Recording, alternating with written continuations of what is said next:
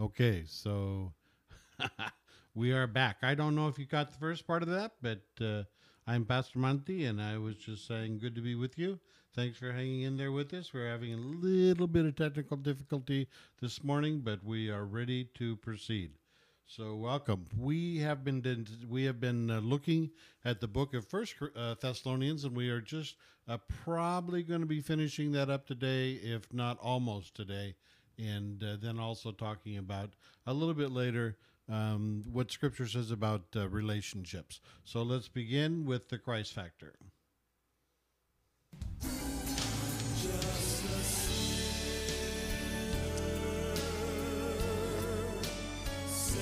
I think it's really funny because uh, I'm pretty sure I heard a little bit of "What's up with that" in there. Yeah, well, that's true. I thought I heard that too, um, but uh, we're glad that we're in the that we're in the Christ factor.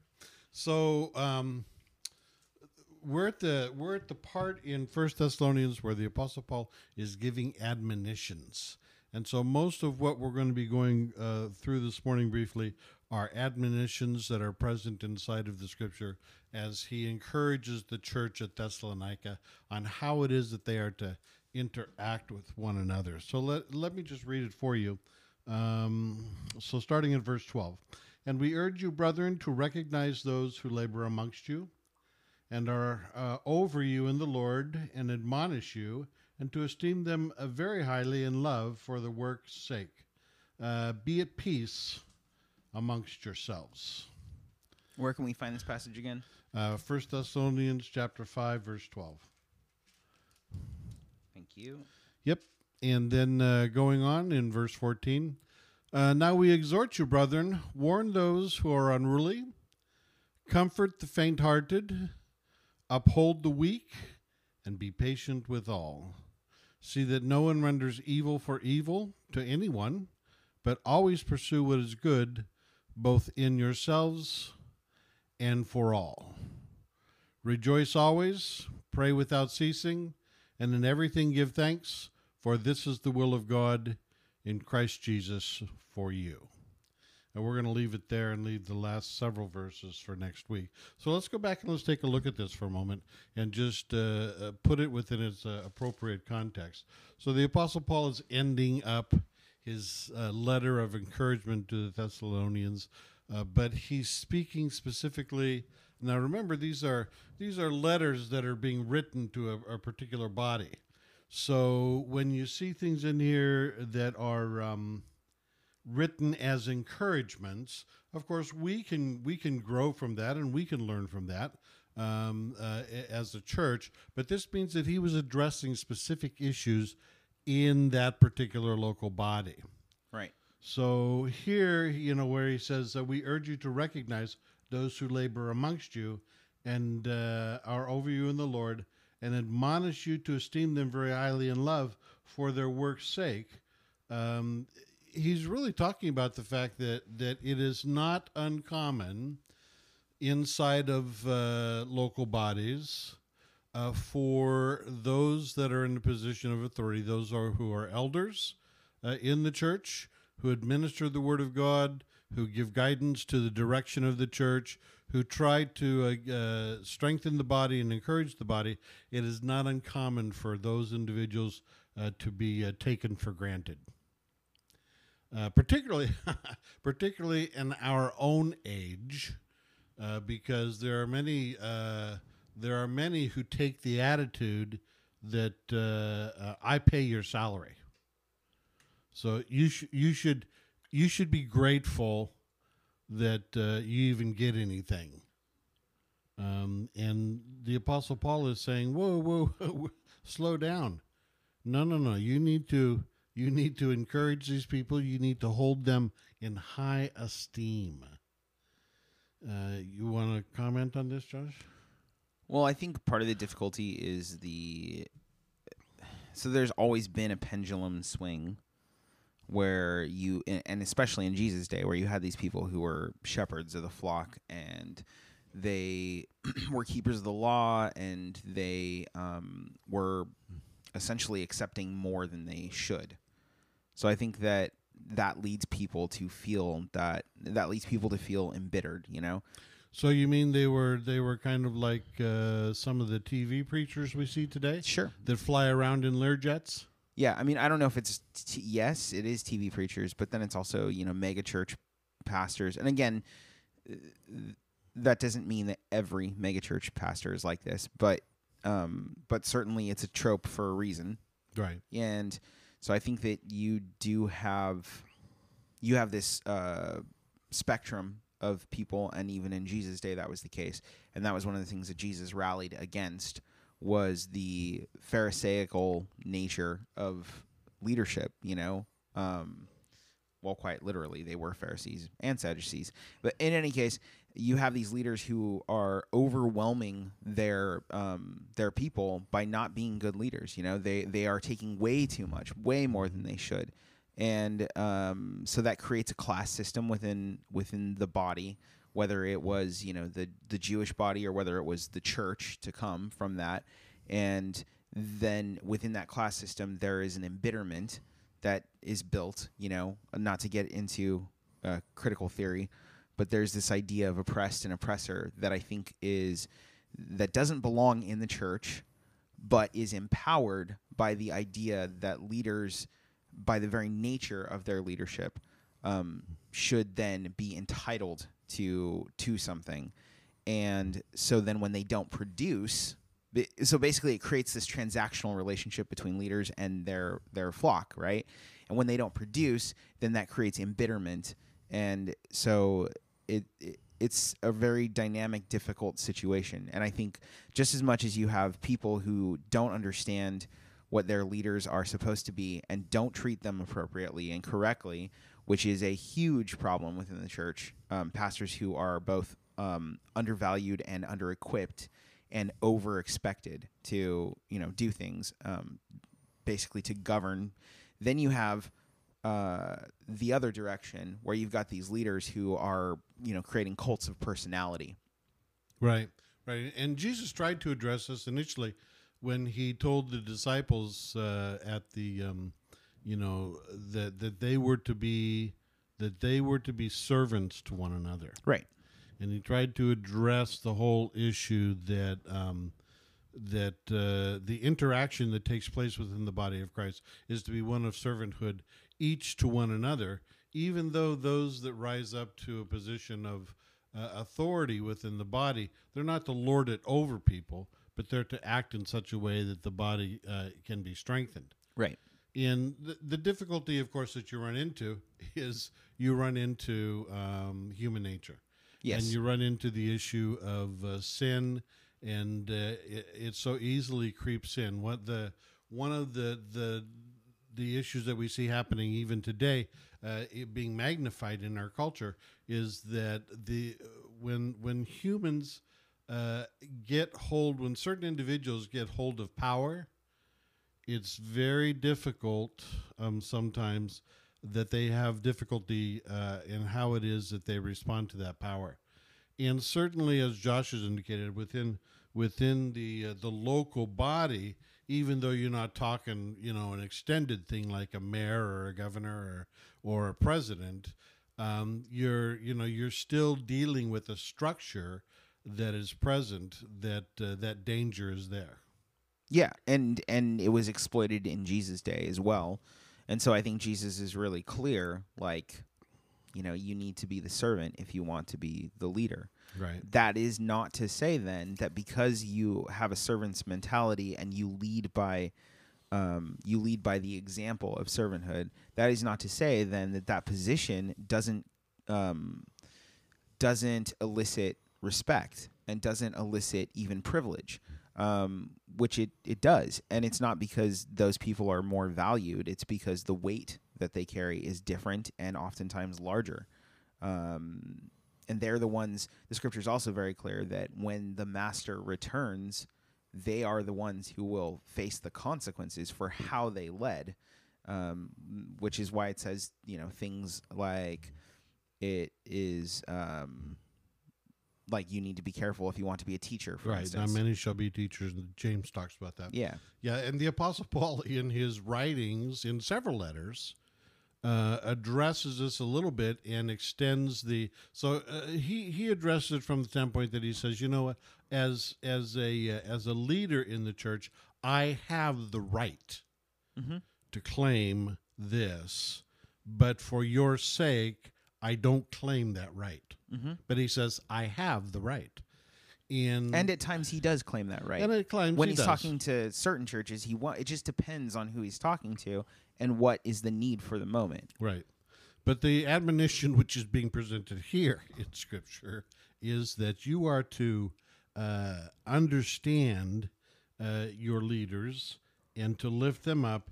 And if eh, we're not talking about, you know, um, uh, heap on all types of platitudes, and that's not what's being talked about here. What's being talked about here is that, uh, first of all, you know, you have a responsibility to pray for your leaders and and it would help if you would have some understanding towards towards what it takes to be able to um, to minister to the body.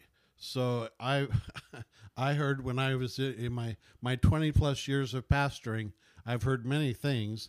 Uh, one of the things that I used to hear was, um, well, um, you know, you don't do very much. All you do is preach.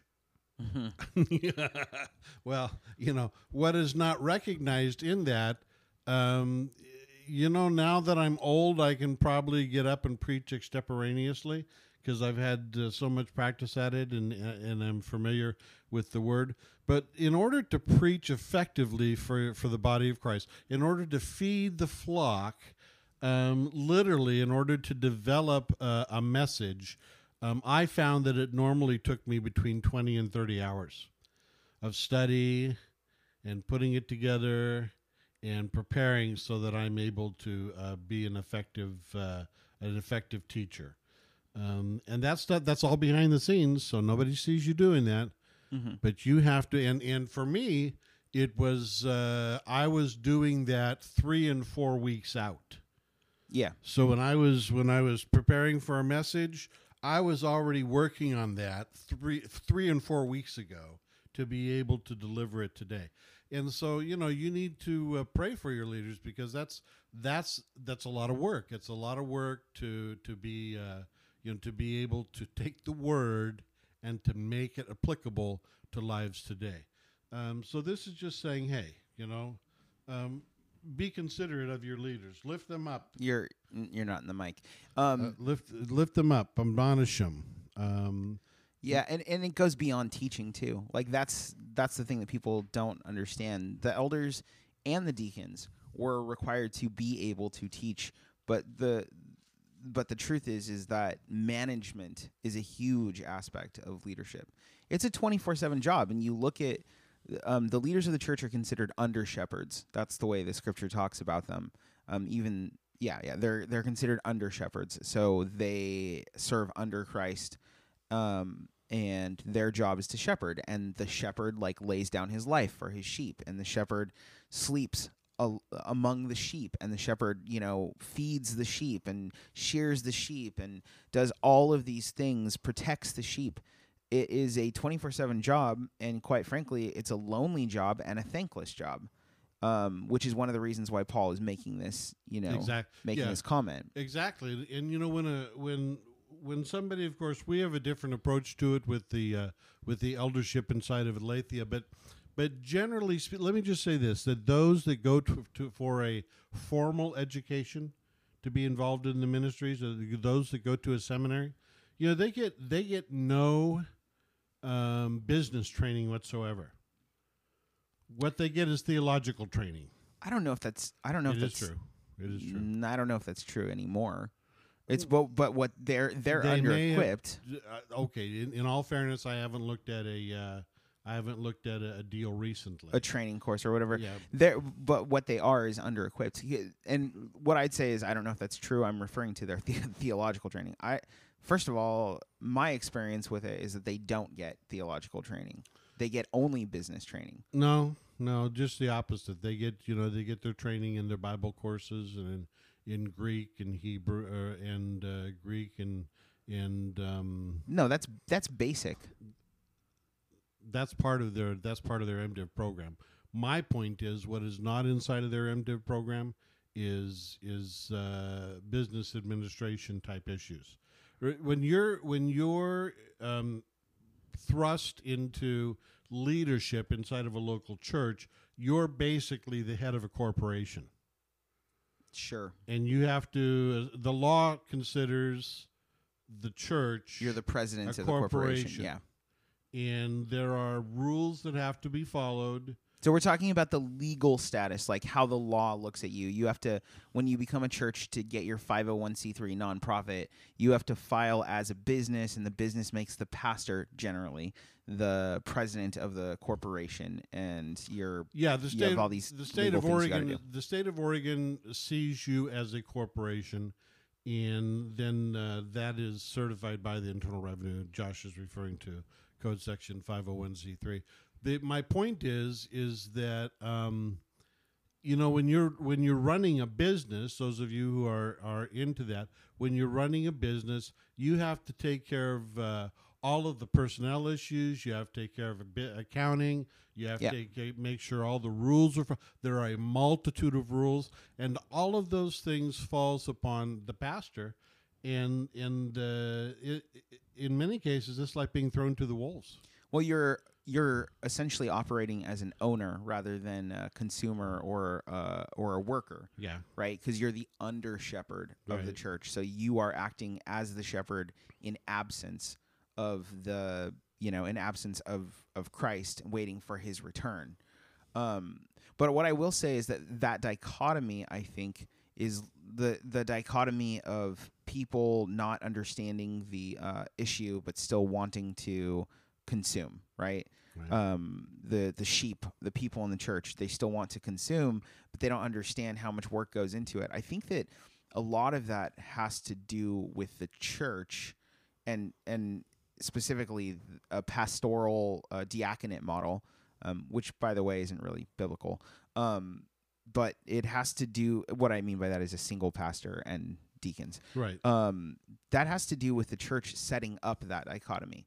If churches were to not create a distinction um, between essentially the trained and the untrained, or the church worker and the the people, um, the term that's used constantly, and I I find it to be somewhat pejorative, is lay. Right, lay people right lay people or even lay ministers to Right. so that everybody gets their just due with their certification. Hey, I went to seminary, and so you're a lay minister if you haven't. Um, that is not biblical. There's absolutely no distinction there.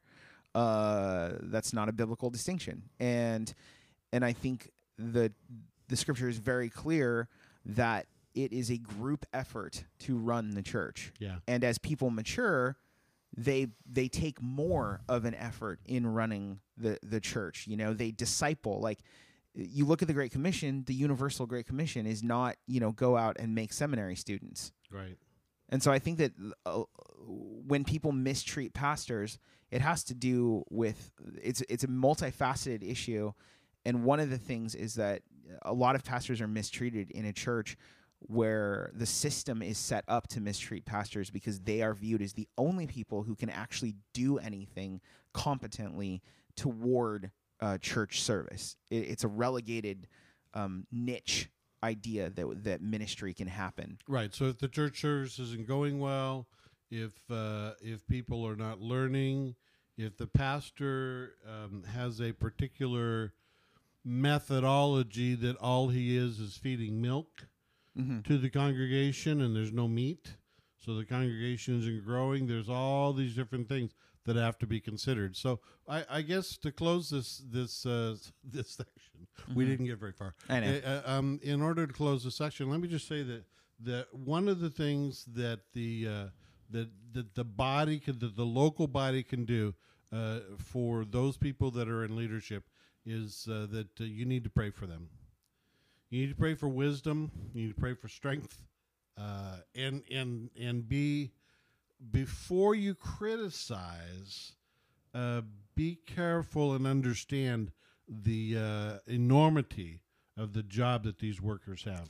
Yeah, be part of the solution. You Yeah. know, it's not there is no distinction of church worker and not church worker. There's just all of us are an organism in the are parts of the organism of the body of Christ, and it shouldn't be distinctions like that. You know, it, if you if you're in a church that doesn't seem to work, and the pastor is having a hard time making it work, have you considered that maybe you're spending more time on why it doesn't work than helping the pastor, and that's why it doesn't work? Yeah, yeah, it's kind of kind of circular in a way. Yeah. All right, we're going to close this section uh, and uh, pick up again next week, where we talk, where we're going to talk more about uh, these uh, further admonitions that are given uh, in First Thessalonians as he closes out this letter. There's just so much meat here to to deal with. Let's let's go into our next section and let's talk a little bit about relationships. So we're Oh, this is a new cart. Well, yeah, we're so we're talking about overall um, relationship from a biblical perspective, and this is a Wait, wait, wait. Was that the lead in? Producer Jasmine? Okay. yeah. Okay, let's go with All the right. other one. Yeah. Okay. so so uh, this is a a huge topic. Uh, uh, we uh, talked about it last week in our introduction. It's a a huge topic because of the fact that that um, God created us in in regard in His image, and because Yeah. we are created in His image, we then reflect who He is and how it is that we live. And relationship uh, is involved in everything that we do. And so this morning we want to talk about exploring a little bit uh, that issue that um, that we were created uh, by a God who is in relationship Himself. And the first place that we see that, of course, is in Genesis. In Genesis, in the creation story, you know, God makes a statement: "Let let us make man in our own image." And we normally pass over that. We normally go, "Oh yeah, God said, let us make man." Um, but but let's dwell there for a second, because you can write a you can write a whole book, as it were. In fact, I read a whole book on this, so I know that you could write one um, on on uh, understanding what it means to be created in the image of God.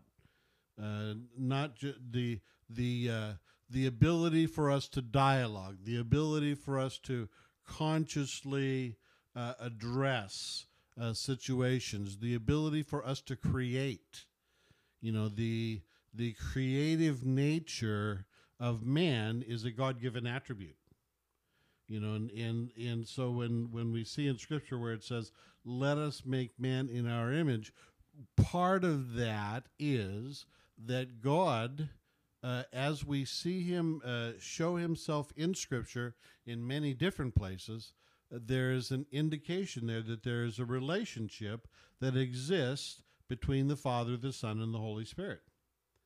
And I, and I can think of uh, in, in the New Testament in particular. There's a couple of places in the Old Testament, but in the New Testament in particular, there are ten different passages where you see the Father, the Son, and the Holy Spirit in cooperation with one another in one form or another. If you take the baptism of Christ, for example, Sure. where you have the Father present, the Son present, being baptized, and the Holy Spirit descending like a dove. Um, you have uh, during the transfiguration, Mm-hmm. you have again the three together. Jesus indicates, you know, if you've seen me, you've seen the Father. Um, there are so there are these various places in Scripture where we can go and we can see that anytime that God presents Himself, He presents Himself in the form of relationship. That there is a relationship that is taking place between the Father, the Son, and the Holy Spirit. Even in the book of John, when Jesus talks about the fact, he's trying to explain to the disciples that he has to go. And the reason he has to go is because he's going to send the Holy Spirit. And so uh, and so he's praying to the Father. He's explaining to the disciples that he the Son has to go so that the Holy Spirit might come. So there's this interaction that is taking place. It's really quite dynamic. You want to add anything to that? Well, just that accompanying those verses, um, if you look at verse 27 of Genesis 1, so 26 is where he says, Let us make man in our own image. Um, in verse 27, he says, um, In the image of God, he created them, male and female, he created them. And so I think, you know, it, it would be tempting to say that what we're dealing with is a purely philosophical construct here where you're just looking at the creative nature of man um, or that you're looking at like the sentient nature of man or something like that and it would be tempting then to possibly take the relational aspect of it out of it but what's interesting is even on a physical level god creates men and women so that's also interesting. It's like a second creation narrative in Genesis. But he creates man and women in his image so that you are set up with at least two parties that have to communicate with each other, um, that share that share the same essence, humanity, essentially. They share the same essence, but they are distinct from each other. Um, and that distinction is a real distinction, not a contrived distinction that happens when you choose it. Yeah, no, and and, and I, I was I was going to throw in there kiddingly, but but uh, difficult that it is, Mm-hmm. um, the because what enters into it is the issue of sin. Yeah. and and so because of the fall, that that uh, relationship that was supposed to be there and supposed to be a prime relationship between husband and wife um, and God, um, definitely has now uh, become difficult. Um, you know, again, we see, for example, and and I mentioned that the relationship with uh, that God is there because when God confronts Adam and Eve, and we see that in in uh, in the garden after the uh, fruit has been eaten, and they became aware of their of themselves, they became aware of their nakedness. Uh, you know, God. It says in Scripture that uh, he, as he strolled in the evening. So, what is indicated in this passage is that is that it was common for God to interact and stroll with His uh, creation and have a an interactive relationship with them. And God is commenting in this passage that that's uh, first of all, He's commenting in the passage that that that's a normal thing that they were doing this. But then the passage begins to address the fact that now that relationship that once was is no more. It's been tainted. Uh yeah that there's been a separation that happened and you can see the through sin right? And you can see the separation that happened immediately when man on the one hand hides from god when god decides that he's going to stroll right as he does and then so he hides from god in the process of it. And then two so that's the first one. The second one is that he hides himself from his wife Right. and vice versa because they all of a sudden realize that they are naked and different. Eh, yes, and what's interesting about that is that it's not like they became naked when they sinned, but all of a sudden it became their distinction made them. It created a divide between them, Right. and so that's. I mean, that's there's something really powerful in that, and it is th- basically the problem. Uh, the problems that we deal with, for instance, as biblical counselors, right? The problem is all stemming from the breakdown in communication between God and between man that happened in the Garden of Eden.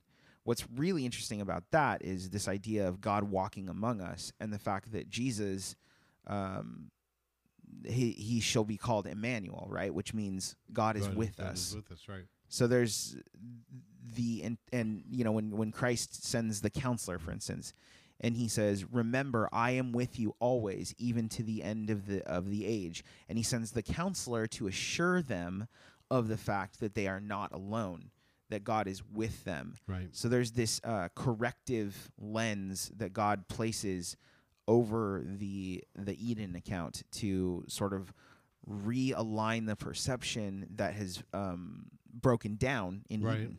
Right. And this this is uh, interestingly this is an aspect. You know, when you go into Book of the Romans, the Apostle Paul talks about the fact he he identifies Christ as the second Adam, Right. and we normally see that and understand that within the uh, within the fashion of the fact that you know uh, there was uh, a um, an issue of of our relationship with God being broken uh, when Adam sinned, and that we are now the progeny affected by that sin. And so we are separated from God initially because of that sin. And Jesus Christ came to correct that. And Josh touches on a, a, uh, a critical point in our discussion because he not only, well, he came to correct the relationship, but in particular, he came to reestablish the correct relationship Yeah. Not just that the relationship so you can have you can have a relationship with somebody and the relationship still be broken Yep. and jesus came as the second adam that that that relationship might be corrected to what it should be Well, you can even go beyond that, right? And you can talk about um, a a lot of people will say that you know God came to reestablish, right? That He came to reestablish what was going on in Eden. But truthfully, there's a little bit more to that. Oh yeah. Because God didn't just come to reestablish. If everything had been as it was in Eden, then we would not be um, partakers in the uh, inheritance of God. Right. But we come into adoption by his grace um, probably i mean i'm gonna do my best here to not be sloppy with guessing the mind of god. But probably because um, we need that level of confidence and assurance of the relationship yeah because we were partakers of his grace before that, but now we are inheritors of his authority, for instance. We were made lower than the angels, right but one day, through sanctification and his grace, we will be governing the angels. And so, what we have is actually something that's way more powerful than how we were created in Eden. We actually are getting a step up. We're getting even more. Relationship will be more complex, more dynamic, more rewarding. Our relationship with everything. So, that includes each other and God and the things that God created, nature, and so on and so forth. Right. So one of the things that is helpful for us, and as we begin to look at this issue of relationship, is to understand first of all that there is a uh, in the relationship that exists uh, as we see it from Scripture at various points, and you can't you can't go to a particular Scripture and see this outlined. What you have to do is you have to look at how God represents Himself in various places, both in the Old and New Testament, uh, to understand His character. And one of the things that we see as as this interaction takes place is that um, it is a dynamic relationship that exists between the Father, the Son, and the Holy Spirit. You don't think there's a particular scripture that does a good job of outlining it? I have not been able to find one that is succinct in. Uh, hit can you hit the points specifically that you're that you're thinking of let me see if i can find one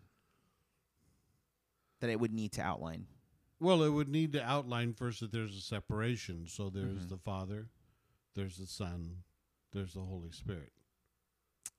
So it's alluded to in various places. For it's alluded, we see. It oh you're to- talking about that there's a separation from uh, from our trinitarian nature is that what you mean Yeah, well, we, we don't see it distinct. I mean, if you go back into the cultures uh, that uh, that that surrounded the Hebrews, it was not unusual for there to be a triad of gods. right So that's why some some uh, i know are you talking you're some critical scholars will assert that that all we see in Hebrew scripture is an, an amalgamation of of uh, what was already taking place in tribes around them, and that's not that's different. It's different when we actually read scripture because we don't have a triad of God in the Father, Son, and Holy Spirit. We have one interacting as a unit together. Right okay so to be clear you're not talking about man you're talking about god I'm talking about God here. You're saying that there's no scripture that says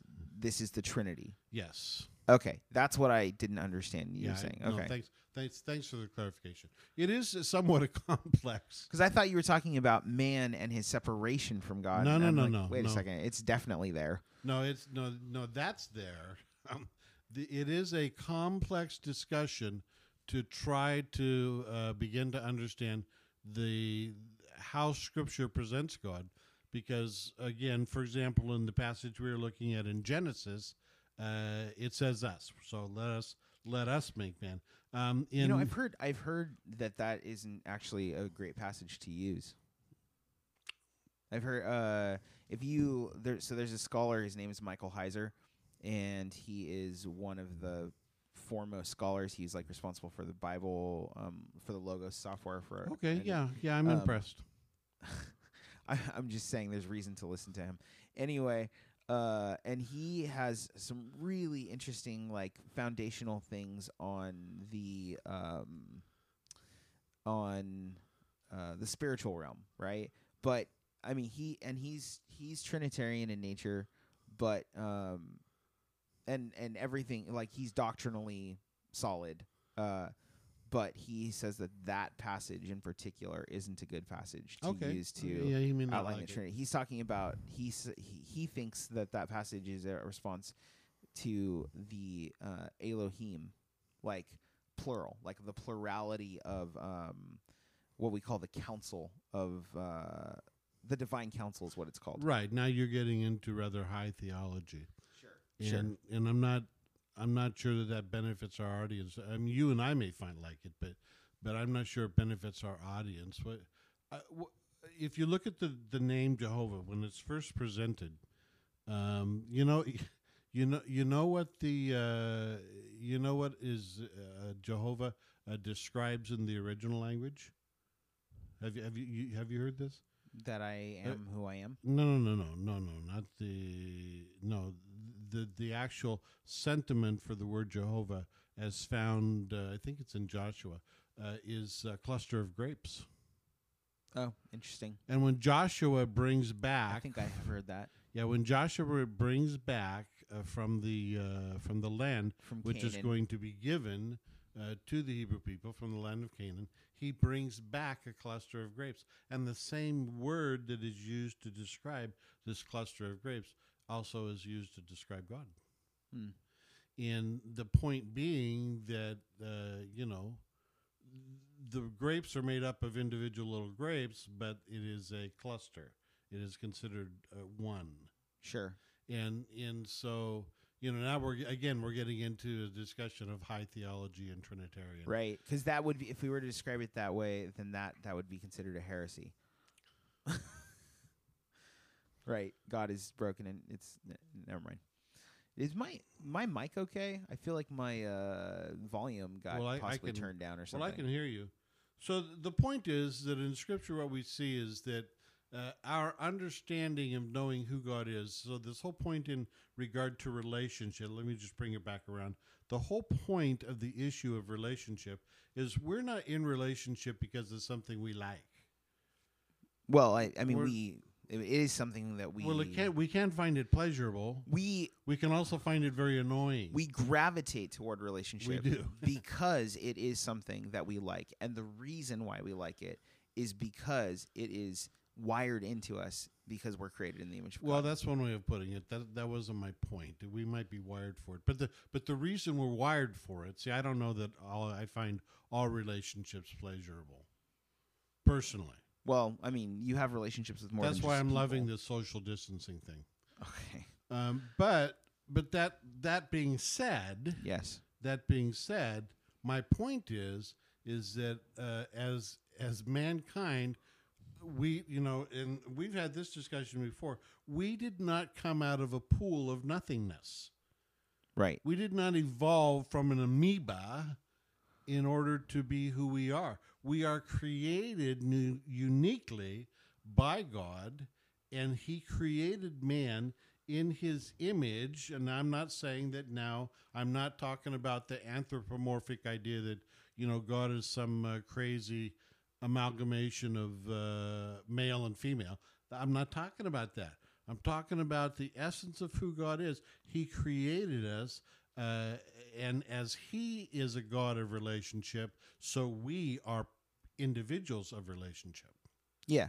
I agree. I it, I not to nitpick, but it would be more accurate scripturally to say that we came out of a pool of nothingness because in Sure. I just I like if people are because I don't want critics to be like that's what because the scripture has the ex nihilo creation that we came out of nothing. Of course, there was something after nothing in between us. You know, dust. We came from the dust, but uh, yeah, we what we are not is just simply a summary of parts. Do you see my eyes going around? Do you see my my head? I just? I what I see what I see is other people listening to it and being like, "That's not what we believe." Yeah, that is what we believe. No, I mean that. No, I could I, I could see like an atheist, for instance, Oh yeah, well, okay. criticizing and being like, "That's not what we believe. That's Yes. dumb." And I want to be clear, like, no, it might be a little bit sloppy, but well, I would be fascinated if an atheist were watching our program. you know, Hey there. we've had many people criticize before and but the the point should be made is that there's nothing found in creation that necessitates relationship there are theories as to why people get into relationship without god you know everything from um, trying to sustain themselves by procreating to you know um, social contract theory there's theories about that but but the but the parts on the table um, given time plus chance. So you've got the matter plus time plus chance. There's no need for them to be in relationship. There's no need for them to gravitate toward each other. And I would also say that you're pretty much borrowing from the idea of value. Um, if you want to say that you know somebody wants to, s- to sustain himself, uh, then it then begs the question of where does their sense of self come from? Right. But um, yeah. So what Pastor Monty is alluding to or saying is relationship is uh, is a transcendent concept. It comes from outside of the summary of our parts that we're in, and the question is why, and the answer is because the transcendent being that created us is relational That's exactly correct. which is what the scripture teaches. And quite honestly, something there's uh, like, for instance, if you explore kalam cosmology, for instance, um, you'll get into the philosophical idea that there's only like everything that begins has a cause, and there's only two types of causes, and one cause is essentially um, like physics, essentially. Uh, that you know, uh, there's cause and effect in the world. You know, um, And there is cause and effect. but if everything has a beginning that is that exists, so if everything has a beginning that exists, then what caused that first thing to happen? Well, it has to be personal right. because there's nothing physical to make that first thing happen. So there's only two types of causes. There is agency, where there's an intentful being that makes something happen, or there is just the natural cause and effect of physic of physics. And if there was no physics before the physical world, but the physical world has a beginning, then the only thing that could cause it is agency, an intentful being, which means that that being, if it's intentful, is personal, and if it's personal, it has to be relational. Right. But there's a that's a whole thing, That's a whole thing, and and uh, and it's sloppily put. I, I, just want well, to say. I would just say that you know if you if you really want to have a discussion with a non-believer in understanding some of these issues, this is an that's an excellent place to start because everybody has to address those three questions that are there. And where did I come from is one of the most important. And um, what we're s- indicating here and what we're saying here is that from a scriptural standpoint, we understand who we are because of who created us. yeah, And I don't I don't think personally I don't in in all my years of of uh, being involved in the church, which is uh, many, I don't believe I've ever really heard a lot of discussion about this. Well, I think that that's one of the reasons why we find ourselves in the um, societal pickle that we're in right now is because our identity hasn't been very well predicated um, based upon or built upon um, God. It has been mostly built upon the church, right? Right. And so if people so because of that, it's ripe for people to say, you know, the church, that's cool, but it's not big enough. Or the church is uncool because it's not big enough. Or I'm angry with the church because it's not big enough and says that it is.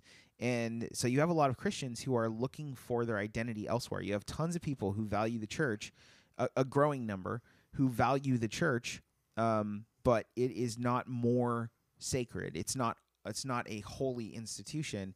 It's not more than say themselves Right. right? So they Yeah. set and they're looking for things. They're looking for things in their life to provide them the identity that the church should have pointed them to, which was as God made me. Instead, they're going so far as to say that God made that essentially I get to make myself and that God celebrates my own conclusions, which is wholly ironically unbiblical. Yeah, it drives me nuts.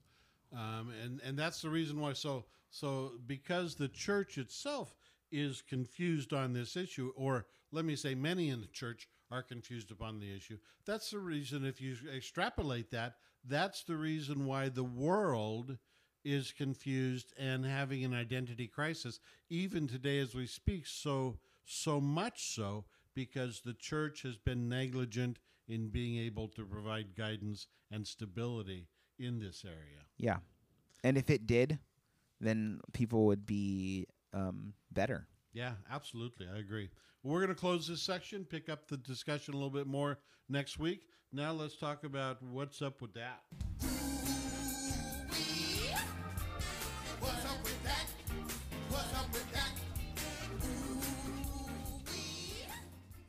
Well, I got a couple things here that I just find fascinating. Um, the first, uh, the first one is, you know, um, we've become a society of uh, of of uh, over the top do gooders, and it extends into all aspects of of uh, of life. And uh, it always fascinates me when people uh, take it upon themselves that they want to rescue animals that don't need to be rescued Okay. in in in uh, in New Jersey, Okay. in uh, in the Monroe Township in New Jersey, uh, firefighters were called out because somebody had called in to the fire station and there was a duck that needed to be rescued from a frozen pond. Hmm. So the firefighters, Like it was frozen into the pond? yeah, you know, I, yeah, I guess. So it couldn't Hmm. it couldn't get its little feet to you know. So um. So the firefighters went out there, risked life and limb to get out to this animal out in the middle of the pond, and come to find out, it was a decoy. Oh my gosh. Now here's here's the thing. Ducks are God's creation. See, we come from the standpoint that that animalia, Yes. God created animals, and He created them to be pretty, pretty. When you watch animals, they're pretty interesting. They, the, God give them the sense not to get into stupid things like humans do. They're complex biological machines. Yeah, and yeah. and uh, And they're capable of really complex algorithms. so I have never heard of a duck allowing itself to get Fro- caught frozen onto frozen in the wa- Right. in the water, or I would have to call that duck a daffy duck. Okay. Oh, come on, that's good. Uh, I'm dating myself. Yeah, right now. nobody knows who Daffy is anymore. However, if you're interested in learning who Daffy is, you can uh, check out HBO Max, which has all of the Looney Tunes back go. catalog. There you go. I've been taking my kids through it on Friday mornings. You need to watch Looney Tunes. They're great. They're also culturally insensitive, which is fun. Okay. Well, you know, speaking of speaking of culturally insensitive, you know, the world around us, particularly the the big media groups, they like to be careful about uh, people not being sensitive culturally, and uh, they have a group of uh, individuals, men and women, that it is their full time job to go through posts and what have you To censor, and to censor hmm uh, what they like or don't like. right? And uh, in England, there was a township whose name was um, whose name was uh, Plymouth. In, it's in Plymouth, England. In Plymouth, it's actually the township is called Plymouth Hoe. Okay. And the editors Like one word or two words? Like Plymouth H- H-O, yeah, two words, Plymouth Hoe. Plymouth Hoe? H O E. Interesting. and the editors at Facebook figured that people would be offended by the word hoe Right. because in slang it refers to A prostitute a prostitute, or poss- possibly a really useful gardening tool. and so they took it down. Uh huh. and, So Facebook And- took down the township of Plymouth Hoe's Facebook page. yes, All right. yeah, and and were embarrassed to have to restore it when they found out that it had nothing to do with prostitutes That they proudly or celebrate their gardening name. implements. right. So what does it have to do with Hoe? H O E. Is that like um, like something in the distance? I don't know. I'm just it's just the name of the township. Like like Plymouth Hoe? Like Plymouth is off in the distance, sort of like a almost like a eureka. you know, like I discovered it. Could be, you know, Josh. You think way deep, more deeply than I do. Okay. All right, I'm just, I just, I, that that's Sure. definitely a what's up with that. I got one more for you. All right. Hey, guess what? Um, What? did you guys did you guys watch the? Uh, no. Anybody watch the uh, NFL game? No. The Of course not. game. Let me tell you. I've seen one or two commercials. I'm really The- excited about uh, CBS becoming Paramount Plus. the old man, the old man, Tom Brady. Here's here's here's how this conversation. I went. saw the SNL skit where they made fun of him for being old. Well, they sort of they were poking fun at the fact. What were they saying? They were saying that Tom Brady. It was John Krasinski, so the guy who played Jim on The Office, and SNL was making fun of the fact that nothing in America works the way that it used to, Yeah. except for Tom Except Brady. for Tom Brady. And this was before the Super Bowl. It was before the Super Bowl, and they were like, he's going to go out and he's going to win another Super Bowl because Tom Brady works and nothing else in America does. You know the the young man that he was playing against Yeah. um, was born in the year that he won his first Super Bowl. That's crazy. Uh, yeah, so he's so uh, he pretty much carried the game, right? That's what I yeah, heard. yeah, and he yeah. like did like a career best or something. yeah, he, it was amazing. And so here's how the dis- here's how the discussion went. Uh, 2000, 2018, Tom Brady wins the Super Bowl. Mhm. 2019, his contract is up with the Patriots. Mhm. Now he says to the Patriots, he says, you know, I'm still viable. I can still make it happen. Management to the Patriot goes, I don't know, you're old. Yeah. I mean, for football, you're old. I don't know if you can. I don't know if you can bring it or not. Yeah. Tom says, "Well, I'll tell you what. Then you know, I've been loyal. You don't like the fact that I've been loyal. I'll go bring gonna- it somewhere else. I'm well. He said, "I'm just going to make myself a free agent." yeah. The Buccaneers picked him up, Yeah. and he brought that whole team the next year In 2019. in 2000. Well, 2019 was when he's he became a free agent. So they picked him up, and uh, for for the price that he wanted, and uh, he brought that team back from nothing Yeah.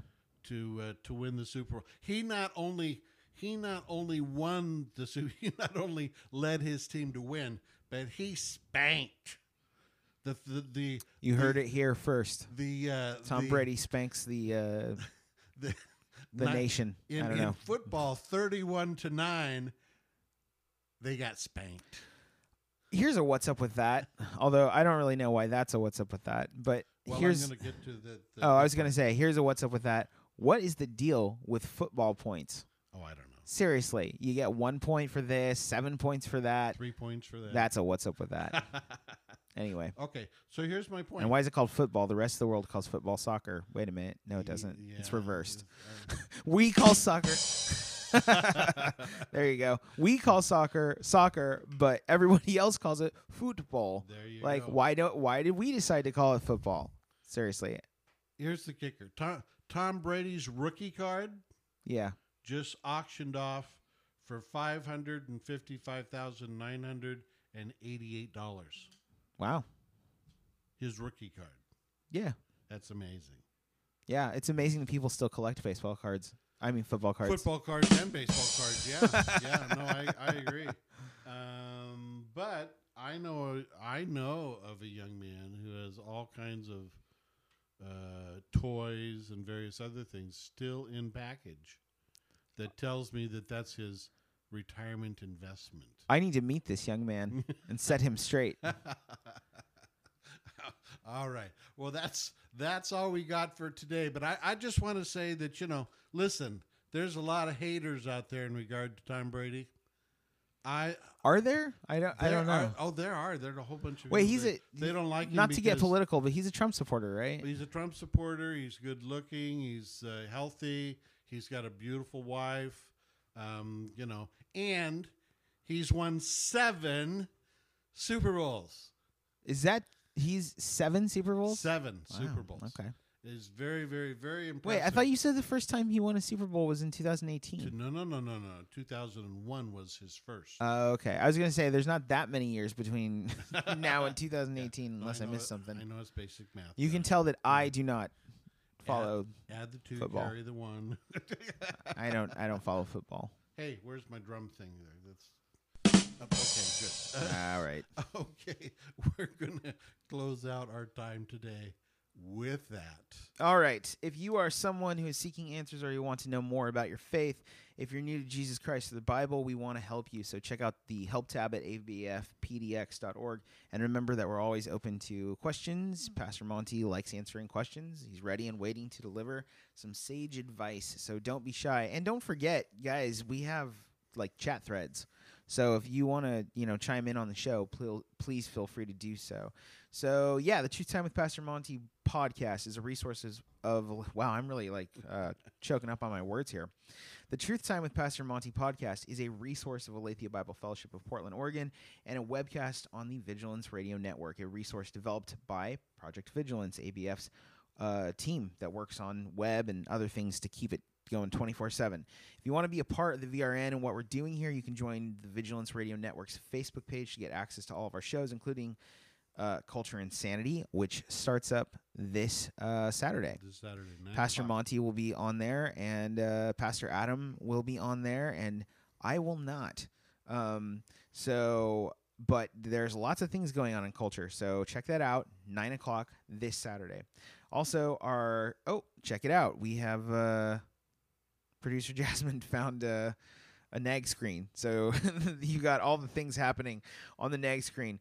Um, so there's all sorts of things that are always going on. Bible with Pastor Adams happening. Our weekly sermon series um, on the issue of discernment is happening right now. Pastor Adams teaching that, pulling double duty with Bible with Pastor Adam, and I guess triple duty because Culture Insanity Culture coming up this right, Saturday. right. And then uh, we uh, also, speaking of all that, we have Nightlight Radio. That's the next thing that's coming up on the VRN. Nightlight Radio is doing the second episode of three for this um, for this particular session, and we're going to be dealing with the subject of loneliness from a biblical perspective. And um, if you have questions, you have thoughts, you have concerns, or you want us to go a specific direction in that conversation, that is a live show, but we'll take uh, anything ahead of time too. So we will be talking about loneliness. And if you didn't get a chance, please uh, take a look at Nightlight Radio's uh, Facebook page or YouTube page where you can check out our discussion on self harm. We talked uh, last Thursday night about um, self harm, cutting, burning yourself, all sorts of um, yeah all sorts all sorts of difficult things like that um, so if you or someone you know needs help in that way please reach out to us. You can email questions or any concerns or anything like that to counseling at abfpdx.org if you've enjoyed the truth time uh, with pastor monty podcast consider supporting us. These networks and shows and all that it's free to you but it's not free to us. So um, it would be helpful. Even a dollar a month could be helpful. Um, yeah, and you can always partner and subscribe if you're poor like us. You can partner and subscribe and help us out by liking us. Uh, hit the notification bell to uh, you know get notified whenever anything is um, put out there, and just share the episode. You can always find us on all of the uh, YouTube pages and all that sort of stuff at ABFPDX. And uh, take a second to do that. And remember that content for this show is shared on Tuesdays at 11 a.m. Be sure to check back in Thursday night at um, 9:30. 9:30. sorry, on uh, Thursday night at 9:30. Check out the new Heart Scribe uh, podcast where I am going to be going over the book of James. It's already started, and we're going to be doing an expository verse by verse um, in the book of James, and we also do questions over there for uh, Heart Scribe quick answers. And there's just a lot of stuff going on. Sound like A lot of stuff going on. So uh, yeah, we'll see you Thursday night, and then you'll see Pastor Monty again on Saturday, and we'll see you for the sermons. And uh, Tuesdays at 11 here with Truth Time with Pastor Monty. We'll see you then. I'm Pastor Josh, uh, and this has been Pastor Monty. The views presented in this program are not meant to express the specific views of the Lafayette Bible Fellowship. You are listening to the Vigilance Radio Network.